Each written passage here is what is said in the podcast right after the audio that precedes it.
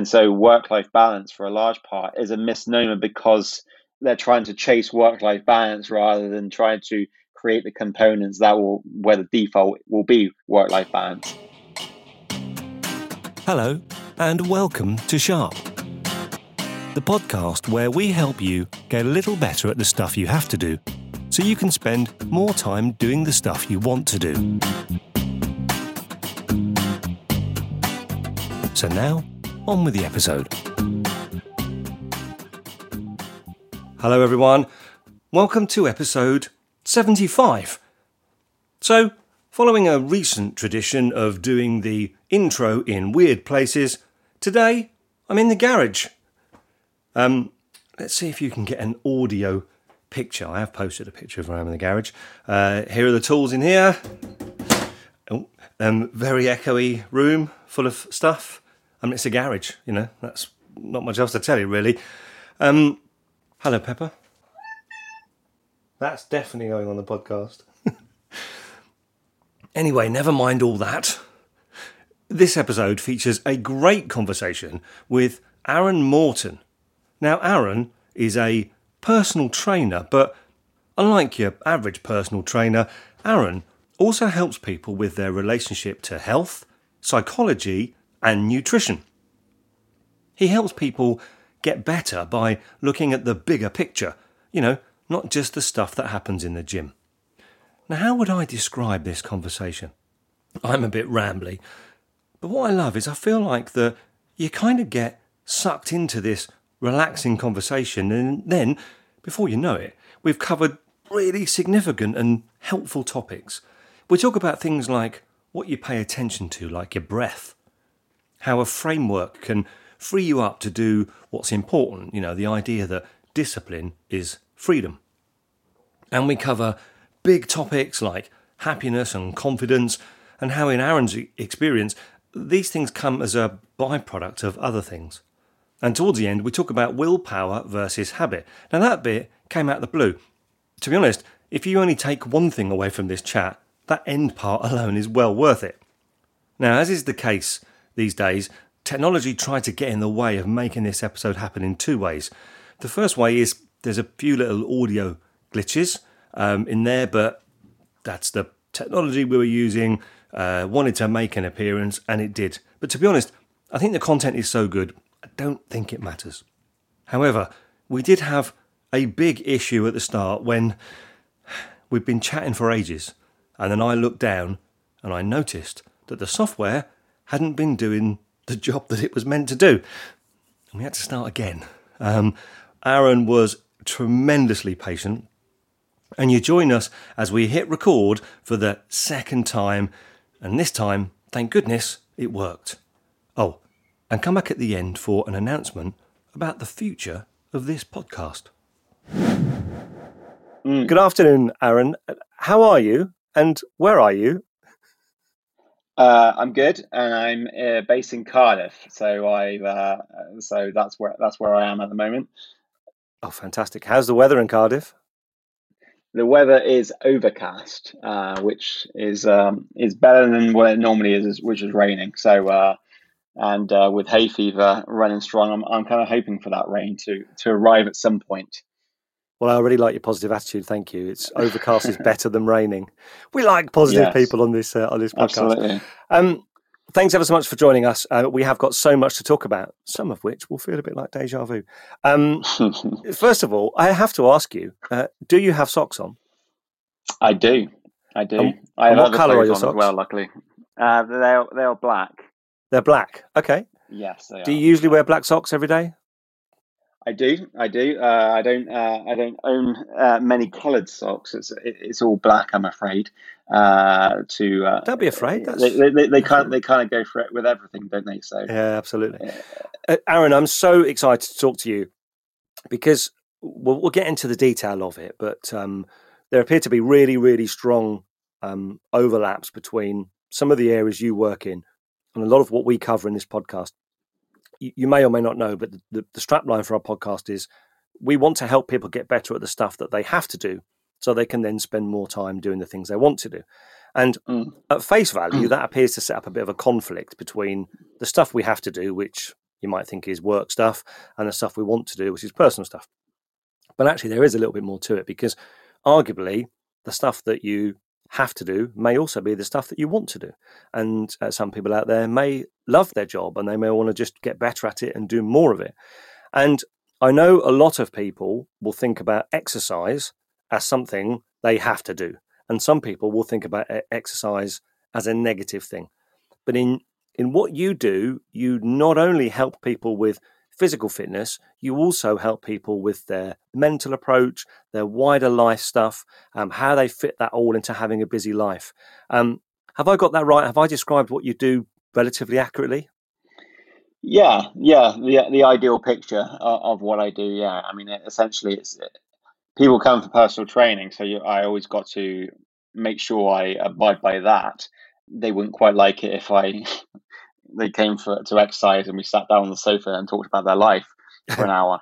I always, I always say that you know when you talk about weight loss, they, you have the common um, formula uh, is is uh, calories in, calories out. So to lose weight, you need to eat less calories than you expend. Mm-hmm. Well, in the grand scale scale of things, yes, it, it is. But there's a whole myriad of stuff around it that influences your decisions about what you what and how much you eat. Okay. The reason being is because we're part of a system. The act of the act of eating is part of a system that's that involves your life. And so the the the things that happen before that that decision of what and how you are going to eat uh, is, is a large factor. So while someone is coming for uh, personal training in order to lose weight, get fitter, um, improve their back pain and, and things like that. It, that's that's almost the the front face of what you see, but behind behind it all is a whole array of decisions, influences, and um, beliefs, values, everything mixed in together.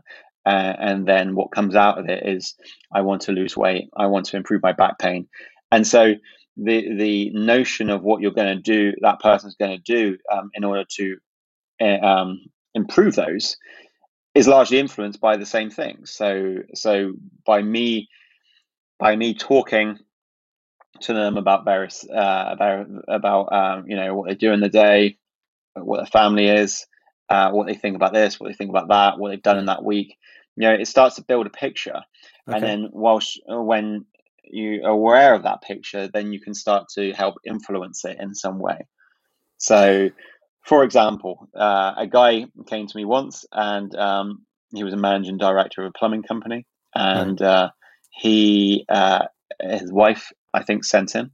Uh, which is never a great start, uh, but he was he was open minded. He was an open minded guy, um, uh, and and so we so he wanted to lose weight, and, and uh, exercise. So first thing was like, what what do you tend to to eat? And he said, you know, I have a pack crisp every day. We have a takeaway on a Friday, um, the usual stuff. Yeah. So rather than saying, right, what you need to do is a meal plan, you know, follow it, uh, and then if you follow it, you'll um, you'll lose weight. Uh, I, I said, well, what what can we do with your with your crisps that we could um, that we could agree on? Uh, and so he agreed that he's going to have one pack of crisps a day, a week, sorry. And so we started with that. And then when he was doing that, and in, in amongst all the uh, personal training, and um, he started to lose weight, then you start the momentum, and then you start to, uh, and then you start to build on that momentum to the point that a year later we introduce fasting. There's three aspects of fasting, where some would see the more extreme version of being a 24 hour fast mm-hmm. um, once or twice a week. He, when I explained the fasting options, he chose a 24 hour one. Now, if at the very first session, I I said, right, we're, um, we're going to do a 24 hour fast one day a week, he would he would probably say no, and he probably wouldn't have done it. Yeah. But through that generative change, he he a year in, he was able he was able to say, I'm going to do that. I'm going to do a year, and do a 24 hour fast once a week, and he did it, and he got he got um, benefit from that, and that's now in order for us to agree upon that, we had to develop a relationship between a trainer and client, and part of that involved me knowing more about his life. And so, uh, so when I encounter personal training, it's it's looking at the person's whole life to be able to influence their whole life rather okay. than just about movement. Okay, you um when we've talked before, you've talked about things like um how people breathe, um how much sleep they get, what else is going on in their life, they're sleeping. What got you into this world? Why do you do this? Why do you do this? well, per- personally, I, I, you know, was always into fitness and exercise. So I, I've always done. Uh, I did football, and then I, am I've done and I'm doing martial arts, and uh, and I did sports science at university, and okay. uh, and the natural progression from that uh, after after um, the mind numbing uh, boredom of admin work after university was um, to become a, a personal trainer.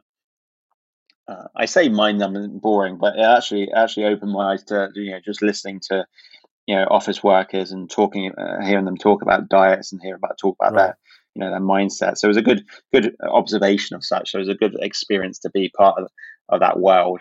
Um, uh, but then I became a personal trainer, and um, uh, on top of that, I done uh, hypnotherapy and um, trained in NLP, neuro linguistic programming, mm-hmm.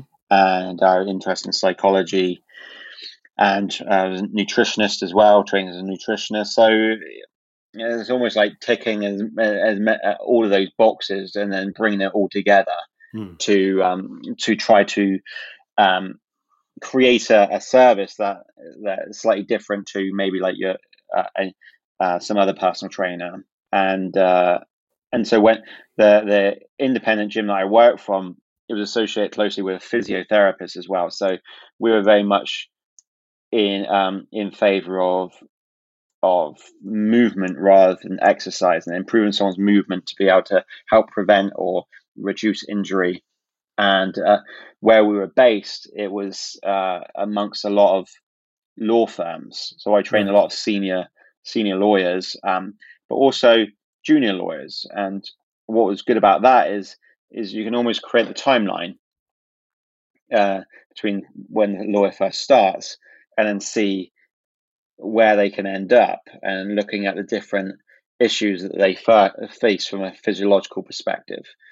So uh, you can see that you know when they when they start as a as a new graduate as a junior lawyer, yeah. um, you know, so quite young in the in the mid to late twenties, and then a senior partner in his uh, you know forty five upwards with mm-hmm. with lower back pain, the pressures of it's usually three kids. It's normally always three kids. Um, and uh, you know a private school and, and, all of those things and they're traveling a lot and um, and lawyers about very much relationship management so they're always always out late and things like that so yeah. so you see that timeline and you see what happens with the body and and uh, that that's a good education to see see what what happens there now you're talking about it i mean we've got three kids actually between between us and uh, I think it's I think it's fascinating that you would not think of things like exercise or training in isolation to everything else, but how those things join up. And there's a there's a there's a huge amount of overlap between lots of the subjects we've covered in previous episodes because uh, recently we did an episode on work life balance. Mm. And actually we were we were identifying this kind of misnomer really that's the conclusion we came to that the the aim of trying to find work life balance is actually not very helpful because when you dig into it and, and you say to someone, well, well, what do you mean by work life balance?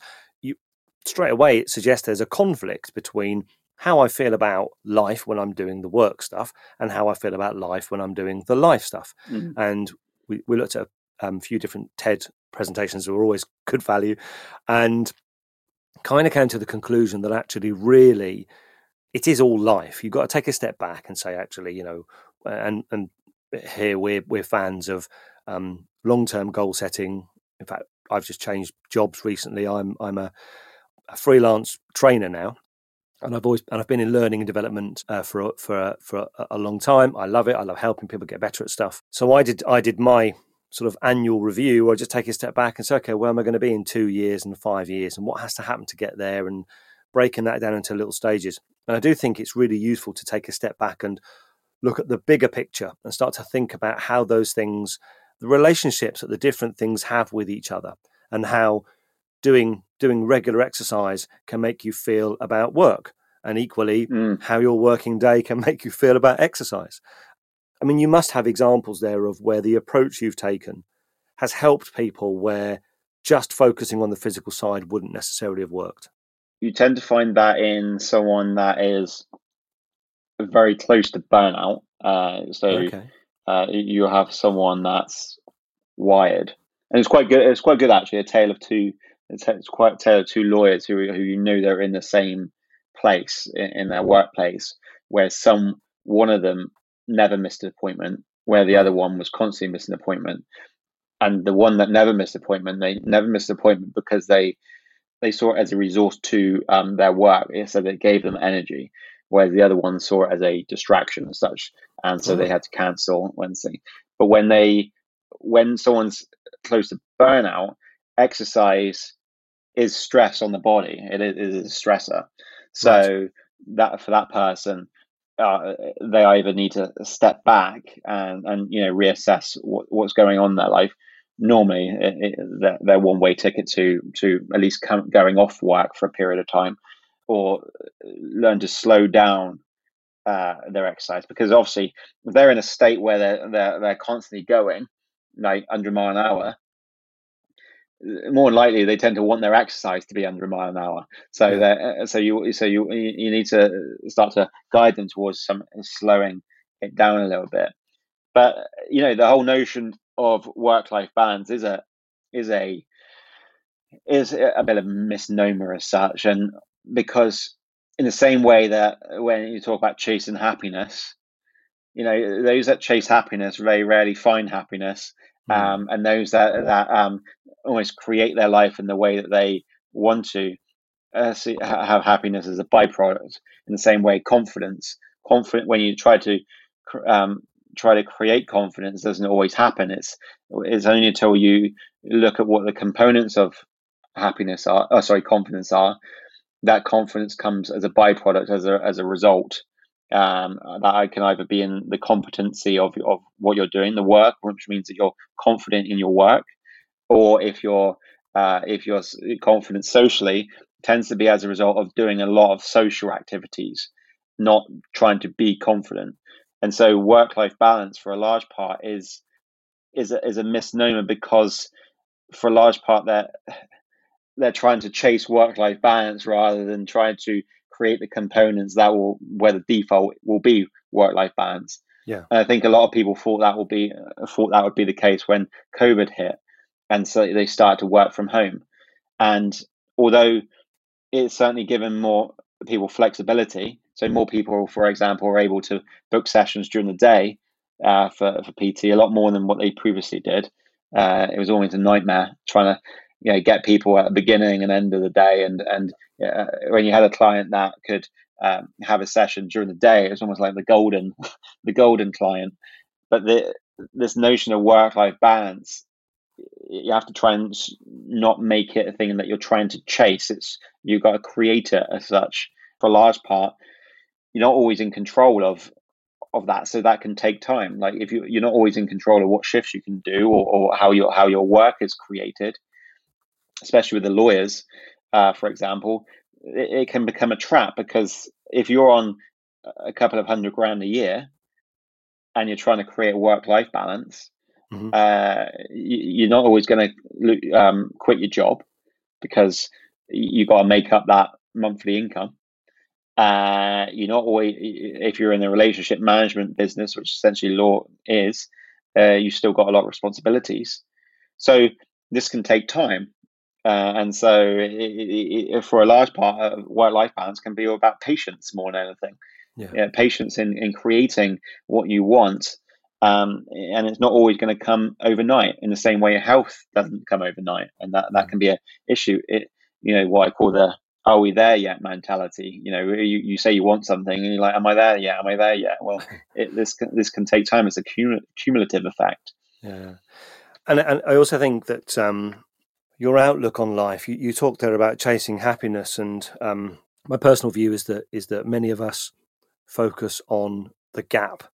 Um, we focus on what we haven't achieved. We focus on the difference between where we are and where we want to be, as opposed to actually focusing on what we have achieved, what we have succeeded. And and my view is that if you if you want to understand a little bit about what happiness is about, it, it is actually about focusing on on on what you have achieved and and the movement you've um, you've made, whether it's in exercise, health, fitness, work, whatever, rather than um, rather than you not being where you where you want to be.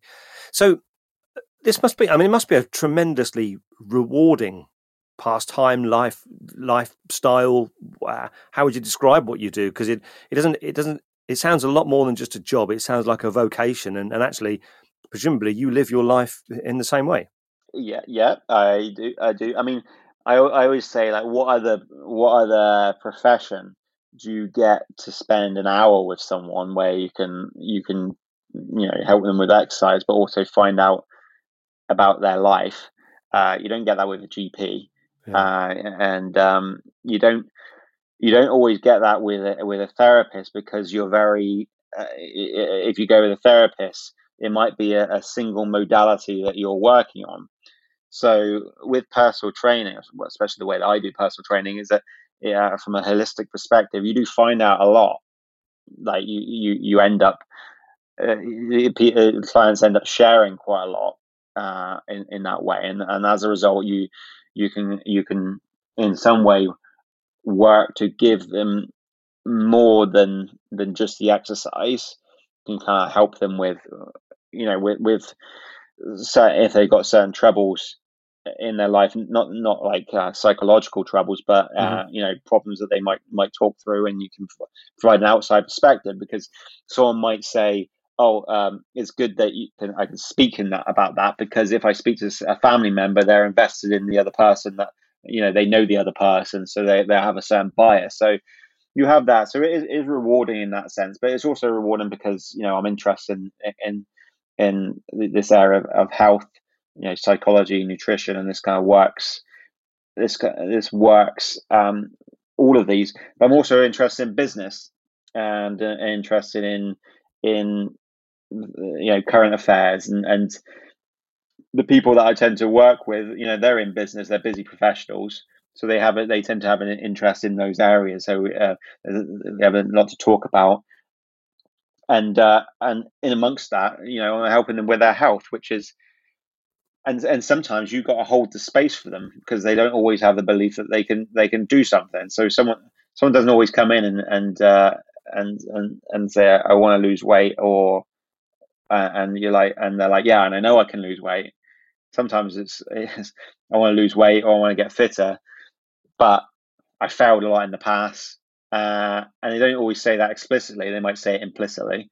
Uh, and so it, that that's where the coaching aspect is. It's it's it is that notion sometimes where you know you, you you're like a pilot and you're constantly going off course and you and you're kind of guiding guiding them back yeah. And they're and, and so they're they're they're talking about something. You're, you're you're trying to reframe it back so you can kind of bring them back to thinking in a way where they're more likely to achieve yeah. what they want to achieve.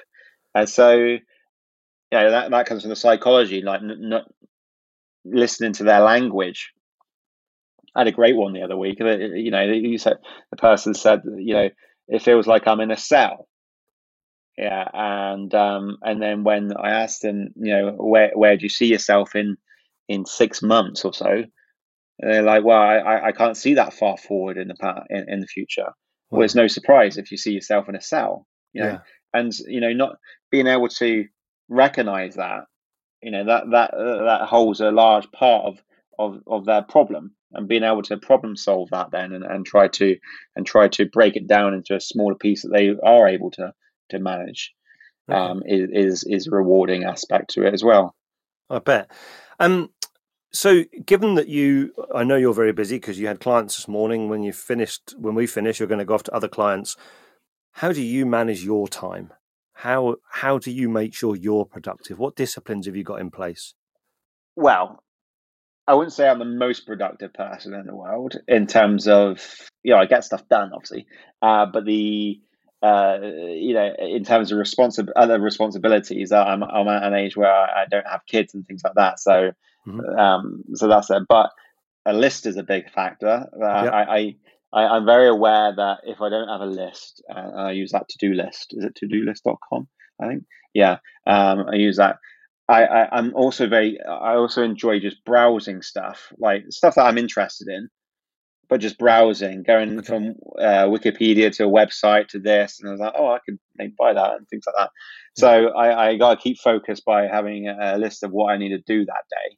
And because the, the notion of clients might be in the in like in the morning and then I come back and then I've got another client a couple of hours later, you know, really making use of that time. So I, I started up a YouTube channel, for example. So, you know, that that's a new skill that I have to develop. So, wow. uh, you know, filming that, editing that, sending it off to the actual editor, and then and doing bloody thumbnails and all all that stuff, and then and then trying to promote it and, and, stuff like that takes a lot of time. So it's finding it's breaking those those tasks down, and then being able to put it into a a, a, a to do list of sorts, and then uh, and then being able to act that out. Uh, so some call that task decomposition. You have a big task, and then you can break it down to be able to put it into manageable pieces and then and then you know work go through it one by one by one until it's completed and then you can do you know do the next day so i do that um, quite a bit. So that's really interesting because you you started off by saying i'm not the most productive person and then you've just described something that most people don't do which is what's in most people a lot of people a lot of people that struggle with getting everything done in the day, getting getting things sorted. Don't take the time to look at the task and say, okay, let me break that down into its component pieces and focus on its component pieces. Um, mm. So if you've got to sort a gift out for your mum for a birthday or Auntie Mabel or whoever it is, just writing down sort out Auntie Mabel's gift, that's not actually a clear definition of the actions you've got to take. The actions you've got to take are research what gift you want to get, go and buy it, wrap it up, post it, give it to her, or however you're going to present it. So by breaking things down into their discrete components and then being clear about what are the actual things I can do with my hands, arms, legs, mouth, head, whatever. That's the trick. That's the trick that lots of people miss out on. They have this nebulous idea that there is something I have to do, sort birthday or clear garage or um, sort car, mm. but actually don't take the time to stop and think about okay, so what are the pieces? And then by focusing on the pieces, um, then you get progress. So, um, so you the are. funny thing is when you, yeah, the funny thing is when you're working with clients that you, you notice different uh, mindsets. So, for example, you could have a project manager that is is perfectly able to break stuff down. Yes but then wants to, but when then wants to um, lose three stone in in a month, uh, and uh, uh, you know, and you, you and you realize that they they see it as a big, like a big thing yes. that they have to achieve, and they haven't necessarily broke it down and and presented that time frame, and and, and seen where that is, or you will have someone that that hasn't really learned the skill set of solving problems so that their their idea that their ability to think through an issue uh, hasn't been nurtured in a way. So when it, when they get to a, an issue of oh i haven't lost as much as i wanted to mm-hmm.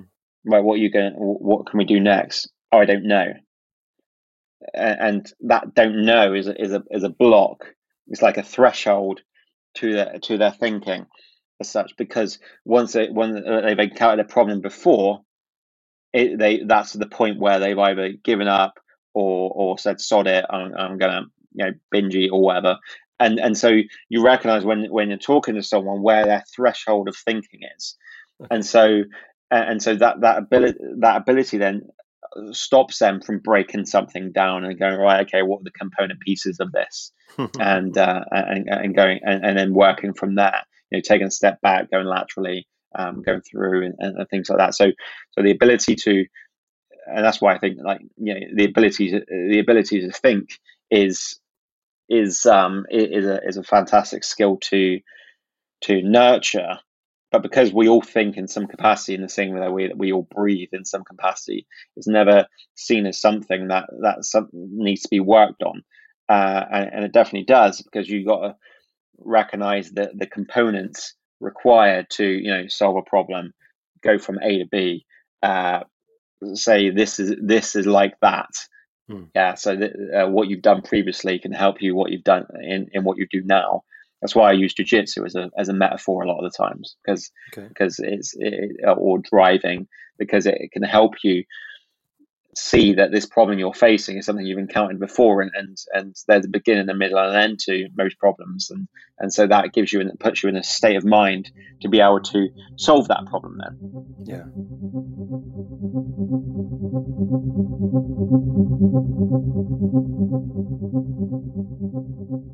What you just said there really interests me actually. That idea of things like breathing, for example, which I'd imagine most people have the view that is a fairly instinctive action, but how much more powerful it can be when you think about how you're breathing and actually take time to apply some thought to it instead of just doing what you think happens instinctively. Um, we talked before about the the, the power of um, of of thinking about where in the body you're breathing from and so on. Just say a little bit about that. Yeah. So on my when I when I see clients for the first time, I will uh, ask them to lie down, face, uh, find a spot on the ceiling, and just take five deep breaths. And and what that allows me to see is, is where they're breathing from. Are they breathing all through the mouth or, or through the nostrils? Uh, and where where their body raises when they inhale. And for a lot of people, I'm talking about nine, eight, nine out of ten people, uh, they breathe from the chest.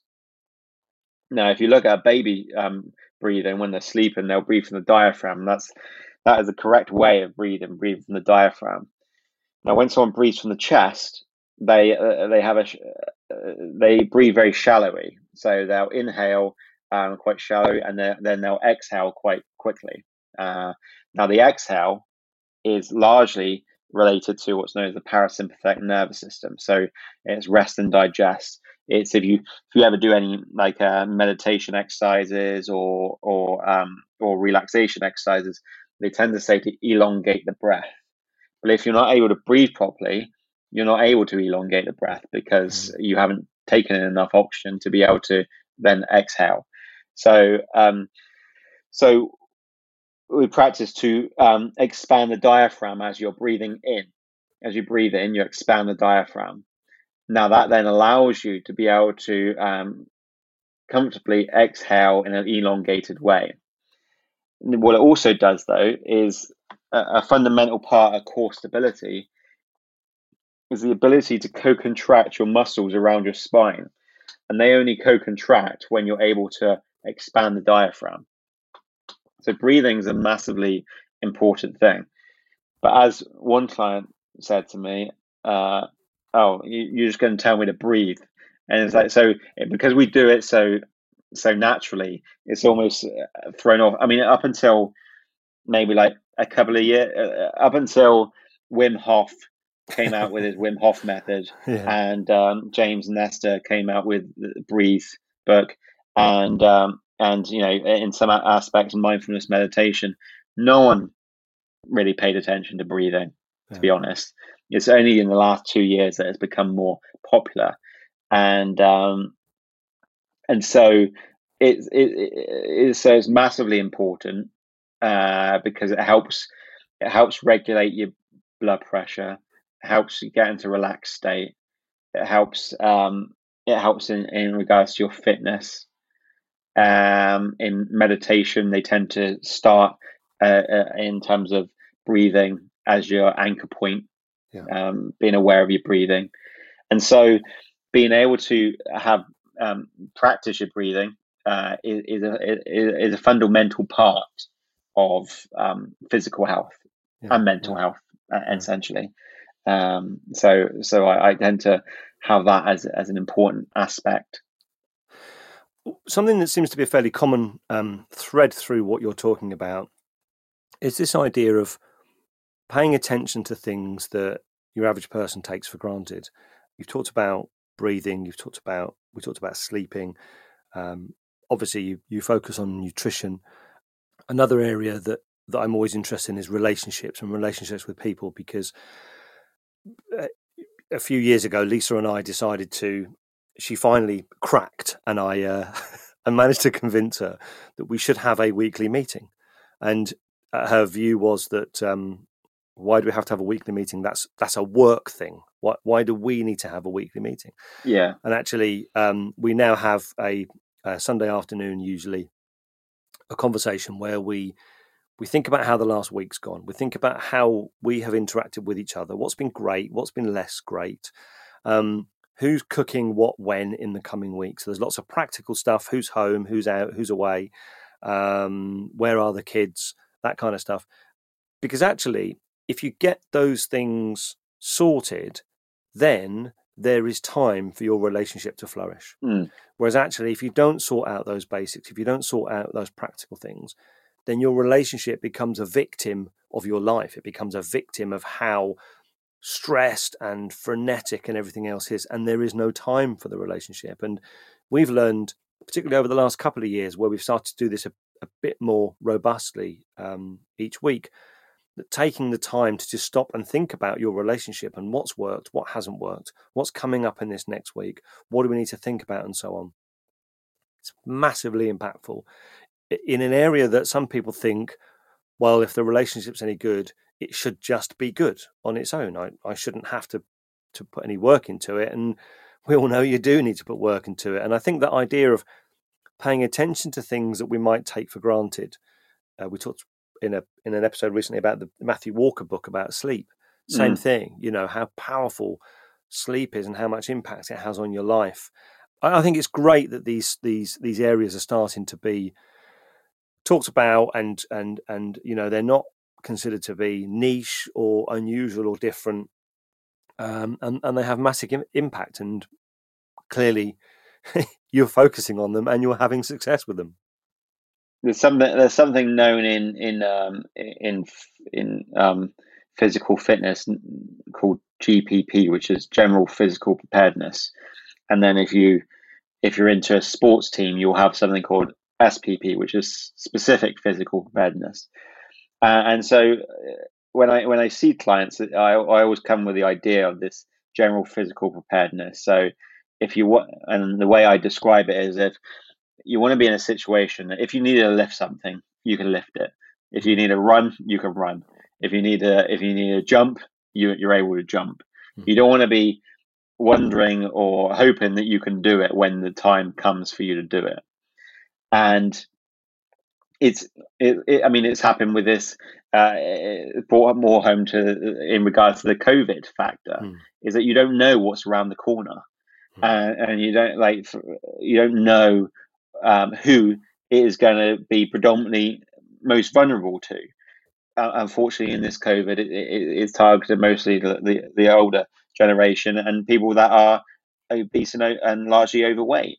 Yeah. And in my opinion, with regards to talking about health and and uh, immunity and things like that, you the best thing you can do is just have this general physical preparedness, and it's the same what you're talking about in, in your relationship with the meetings. Uh, you could say that that's the that's the you could call that general relationship preparedness in the sense of when you have that framework like that meeting, if something arises, is if your if your if your bath suddenly falls through the ceiling, uh, hopefully it doesn't, but if it does, you have that framework already in place in your relationship to be able to solve that problem yes. already.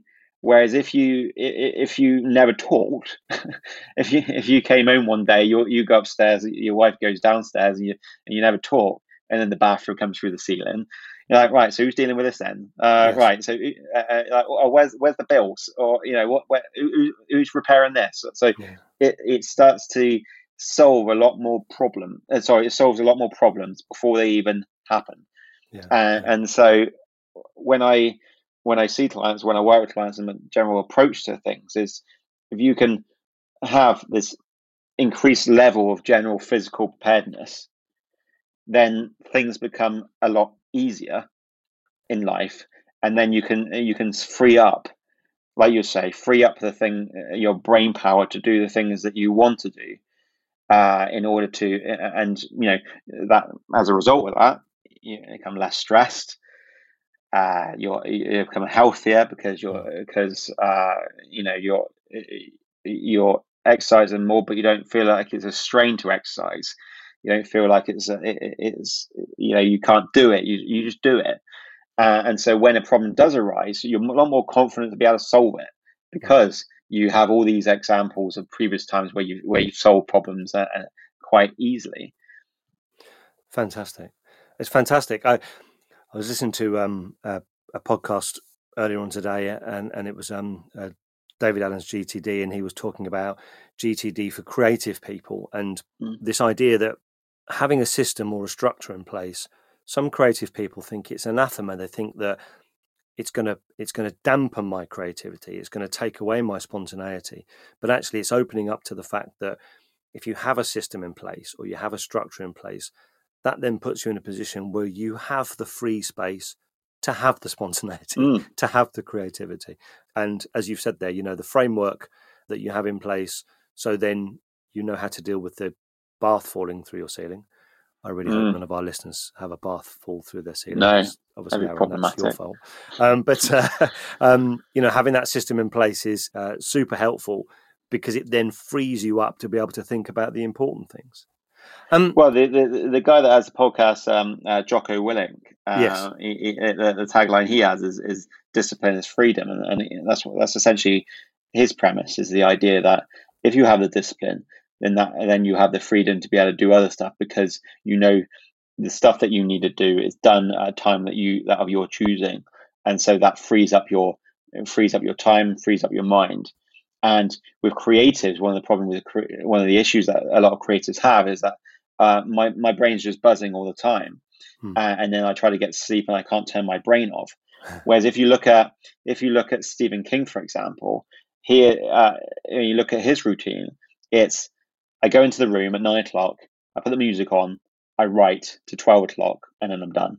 Right. Now he's prolific in his writing because he's got that structure and when he goes into that room, he knows he's writing. Now he might get he might have ideas outside of that time, and maybe he has a notebook. A lot of creative people do have notebooks uh, where they write down ideas, but he, he's disciplined in the sense that he knows that time is the time that I'm writing. Outside of that, I'll, I'll write the idea, but I'll write I'll, I'll add to it in that nine to twelve period. Yeah. Um, whereas you might have someone else who's like, oh, I'm writing, oh, I'm going to sit down now, but I can't think of anything else to, I can't think of anything to write, uh, and things like that. Um, and then, you know, the Seinfeld chain method, you know, um, where he's like, well, just write something to, to continue the chain. Yeah. So even if it's yeah. a sentence, then, then you break down. And that, uh, that, um, goes into exercise as well. A lot of people, when they think about exercise, they think about in their head, they have it framed as uh, an hour and a half, sweating profusely, and it has to be at a gym. Yeah. Whereas you could do a workout, you could do a workout the last 10 minutes in your house in a space of the size of a yoga mat. And it's just the ability to be able to have that flexibility. But then that gives you the, the discipline to be able to have your session and then get on with get on with the rest of your day. Yeah. And so all these things come together then. And that, that again goes back to how you think about the situation and then how you solve the pro- whatever issues that come up to be able to um, do it and then get on with your the rest of your life. Um, I've just been making notes while we've been talking. Uh, you have talked about so much interesting stuff and such a diverse range. Um, some of the things we've talked about so far are thinking about what you pay attention to, whether it's your breath, whether it's your relationship, whether it's your diet. You talked about the challenges of a project manager who um, struggles to take the steps they would take at work in their personal life to to lose three stone. Yeah. GPP and SPP, general physical preparedness, preparedness and SPP yeah. was specific physical specific preparedness. physical preparedness. Yeah. And then we got onto that conversation about I like GRP, general relationship preparedness. Did you have you just invented that? Just, just came up with it. Okay, listen, we're having up. that. That's a, that's become a registered trademark of Aaron That's. Morton and Sharp Podcast. Um, but having Matt a Hancock could have framework, done with that. having a framework which then frees you up to do the stuff that's important. You said that uh, those people that chase happiness rarely find happiness, and actually, if you try to create confidence, it doesn't happen. It happens as a byproduct of doing other things. So confidence comes as a byproduct of being social. It comes as a Mm. byproduct of focusing on your competencies. You talked about discipline being freedom. We've talked about crisps. We talked about uh, Stephen King and Seinfeld's approach to getting things done. Stephen King, three hours a day, music on, nine till 12. Seinfeld, it's a chain. Just do something. Just write anything and keep it, keep it, keep it going. And then you've talked about how you get stuff done by taking your task and breaking them down into component elements and, and just delivering those elements. Uh, you talked about language. That's a really amazing story of someone feeling like they're in a cell. And when you ask them where they're going to be in six months, they can't even see that. That's that's phenomenal. We've talked about breathing. We've talked about um, James Nestor's book, Breath. Um, lots of other resources referred to, which I'll put links in the show notes. Keith Johnstone, Jocko Willink. What what haven't I asked you that I should have asked you? Well, I, I would have said what uh, what socks am I wearing, but you, you asked that at the beginning, so I, can't, I can't say that. Um, I guess what, what what my future plans are. Maybe that might be a, might Ah, be a good one. Yeah. What are your future plan, plans, Aaron? Well, I uh, I, I plan on uh, uh, doing more online stuff in Okay. the future. Uh, so I've got a website called uh, Fit by Health. Um, so that's more my online things and and try and create programs around that. There's already one um, called Stressless on there, which is to, uh, almost like a three stage approach to handling stress in a more effective way. And I'm looking to do an um, an online PT um, program, which is um, called the Health Protocol, um, and that's that's essentially looking at initially weight loss, but uh, ultimately looking to transition from that weight loss mindset over to more of a what I call a health nurture mindset. But when I when I surveyed a lot of people, uh, yeah, because the common issue that that uh, a lot of people face in weight loss is emotional eating, um, and and so getting over emotional eating is one thing, but the person still wants to lose weight. Um, Yeah. So first stage is about losing weight, but um, you know dealing somewhat with the emotional eating, and then then we go to the, the weight maintenance stage because that doesn't get talked about that much. It- you know, you you lose weight, and then what tends to happen is that you go back to the old habits, and then you gain weight again. Yeah. Uh, so building on that that weight maintenance stage, and then moving on to a health nurture mindset where your focus is more on creating health seeking behaviors and and Mhm. and, and uh, being less focused on on the weight uh, and more focus on creating health and building health and nurturing health. So that's an online program that I, I'm I'm looking to create and and um, have uh, somewhat unpopular views on mental health and uh, and uh, and and, uh, and body positivity and I say unpopular they're they're more like things that you know that are different to the the body positivity activists and things like that so Yeah. so surveying my way through social media I guess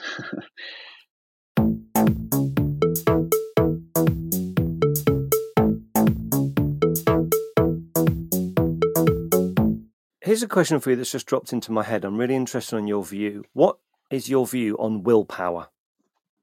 it's something that that is over relying on and whilst you may want uh, may require a little bit of it at the beginning stages if you're relying on in the later stages it means that you haven't created a habit as such because if you go back to the old if you go back to the old like the the, the framework of, of willpower uh, where they did the marshmallow test Hmm. uh, if you if you Just tell our listeners that, what that marshmallow test for anybody that isn't.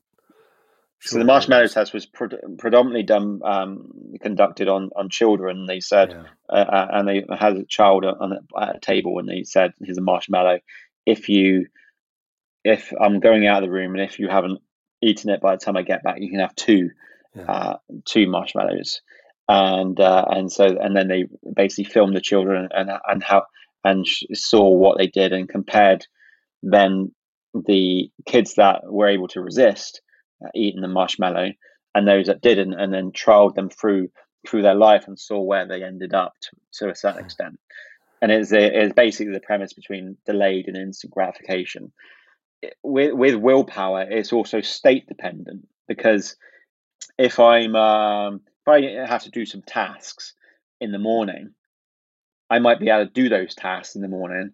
But if I've had a long day where I've been stuck in traffic for the last hour and come back, and then you know, uh, and then I need to do those task, I might mug it off for a, for a day.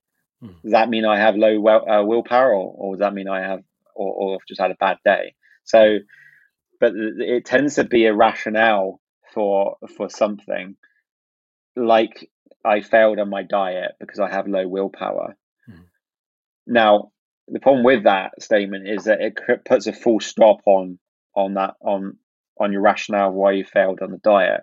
But it could be because you haven't got a strategy, or you or you picked a strategy that that doesn't fit within your lifestyle. Hmm.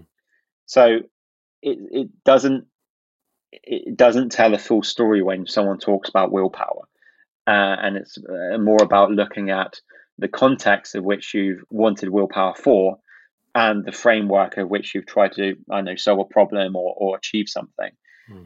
Uh, so it's more of a it's more of a distraction more than anything willpower, uh, because it's something that oh they have willpower but I don't, uh, and they did that because they have better willpower. Whereas more of a case of initially it's about uh, how you're framing the issue, and then through time it's about whether you've set up a habit to do do it in efficient in an efficient way. Because willpower requires brain power, whereas habit is more um, is is more it requires less energy because you've done it so often. Yeah. And you don't know what you don't know, do you? So actually, for people that are, um, I, th- throughout my life, I've had various stints of of of not drinking alcohol, and uh, uh, I'm now at the end of June, at the end of eighteen months with no alcohol at all. And the reason that I've um, gone for such a long period of time without drinking alcohol this time around is um, three things really. Uh, my frame of mind, um, I was clear about my strategy, and I understood my habits. And those three things were different to all the occasions I've I've tried to stop drinking alcohol before, because um, it's it, previously I've just thought it's about willpower. Now I'm Yeah. not. I'm not advocating that anybody has to stop drinking alcohol or should. That's my my lifestyle choice. But the point is that the difference is that actually what your frame of mind is like. Are you clear about your strategy, which usually relates to having you know more than one tool in the toolbox to help you, and understanding habits and how habits work. I found to be significantly more helpful in changing an element of my lifestyle than good old fashioned willpower. Uh, Well, I had a, uh, a, a one of my clients is, is a former alcoholic. Well, Wow. He's, he's a current alcoholic, but he, uh, he hasn't drunk in twenty years. So Yeah. um, I have a different opinion with with the Alcoholics Anonymous thing. So, um, but the, I I asked him the other week. So, if would you ever have a drink to see what it's like? And he was like, no, Yeah. because uh, I know that if I have it, yeah, such thing as it's it is yeah. It's like and in Anthony Kiedis's book, he says, uh, you know, I went to the dentist. I, I was I was clean for for for ages. I went to the dentist. They gave me Novocaine, and within an hour, I was in a in a, in, a, in an archway buying drugs wow. and it is that kind of is that kind of um, thing. So uh, now that's not willpower. That's him having a very rigid strategy. Yeah. Some would say as a protection mechanism, uh, and and and habitually, he the ha- habit the habit is him doing something else other than drinking. Yeah. Uh, and so, for a large part, if you convert that round to fitness, someone that is has a habit of fitness, they set up their life so fitness is a non-entity. It, it, it is it's a no-brainer. Mhm. Whereas when you when you haven't exercised before and you're trying to incorporate fitness into your life, it is it, requ- it requires what some people might say is willpower, but what it's more a case of is the old habit at that stage is more familiar than the new habit that you're trying to create. And so you have to schedule exercise in until it becomes a habit and then it becomes a no-brainer. You suddenly find the time to exercise hmm. because hmm. that's part of parcel what you're what you're doing. Yeah. And so that that's what I mean by saying initially what someone might describe as willpower is required, but you're doing something wrong if you're still requiring willpower, you know, a year later or two years later. Yeah, yeah. Fantastic. That sounds like a great subject to bring us to uh, close on. Um, can I ask you, please, to shamelessly plug all of your social media, your websites, your publications? Where can people find you and find out more about you? Uh, so there's the there's fitbyhealth.com. Mm-hmm. Uh, so that's and then there's the Fit by Health YouTube channel, which is just starting just starting up really, but um, so I'm, I'm building on that. And then there's Aaron Morton CO, which is the Instagram, and and then there's the Fit by Health Facebook group. Okay. Uh, which is again, it's just starting out, but you know, building as we go. Fantastic. I shall put all of those links in the show notes so everyone can come and find you. And uh, hopefully, you can help even more people have fewer crisps in their life, amongst other things. I don't know. I've latched, so. latched onto crisps. Uh, well, don't don't disregard it completely, but you know, just uh, have a strategy around it. have a crisp strategy. I think there's a there's a title for the episode that Aaron um, crisp strategy. Absolutely, it's good. They'll probably think it's an a- acronym for something. But Aaron, thank you ever so much for spending time. You've covered so much. Thank you, thank you so much. Really, really grateful. You're, welcome. Hope, hope you, if, uh, your audience finds value in it. They definitely will. They definitely will. Okay. Thanks good. for your time. Take care, Aaron. Cheers. See you later. Bye. Bye. So that was Aaron Morton. I hope you enjoyed our ramble. I think it was a really great value conversation, actually, and hopefully you got loads out of it. Now, as you can probably tell, I'm not in the garage anymore. I'm back in the booth. So I mentioned there's going to be like a bit of an announcement at the end. Um, not a great big thing, but I just wanted to keep you updated.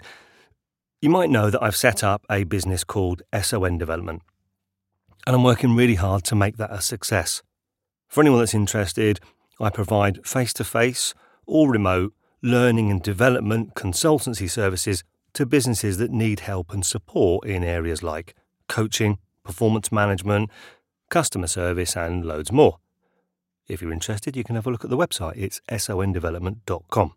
But what's this got to do with the podcast, I hear you ask? Well, I set Sharp Podcast up as an informal way of helping you get some ideas, get some resource, and get some support to help you get better at stuff. Now, I'm providing that support to people more directly and I guess in a more formal way through SON development.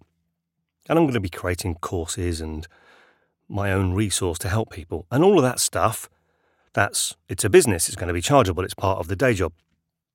And I need to find a way of blending together what we do here at Sharp Podcast with what I'm doing over at SON Development. Now, I don't really know yet how the format or the content of the podcast will evolve, but I do know that it's going to be linked to SON development as a way of people getting free access to some of the content that I've recorded so far. Things that you've already had the benefit of. And then for those people that want to invest some time and some money in courses or some digital support, then I'll be actively promoting those solutions on here too. Now, I'm not sure what that means in terms of the regularity of the podcast or how the content will evolve. It might not change much at all, but I wanted to give you, my loyal listener, a heads up so that you're not surprised when things change and the presence of SON development becomes a bit more obvious. Imagine it's like having a sponsor, I guess. It's that kind of thing. Anyway, I'll keep you posted and I promise that in the not too distant future, there'll be at least one more Lisa and Steve at the kitchen table to look forward to.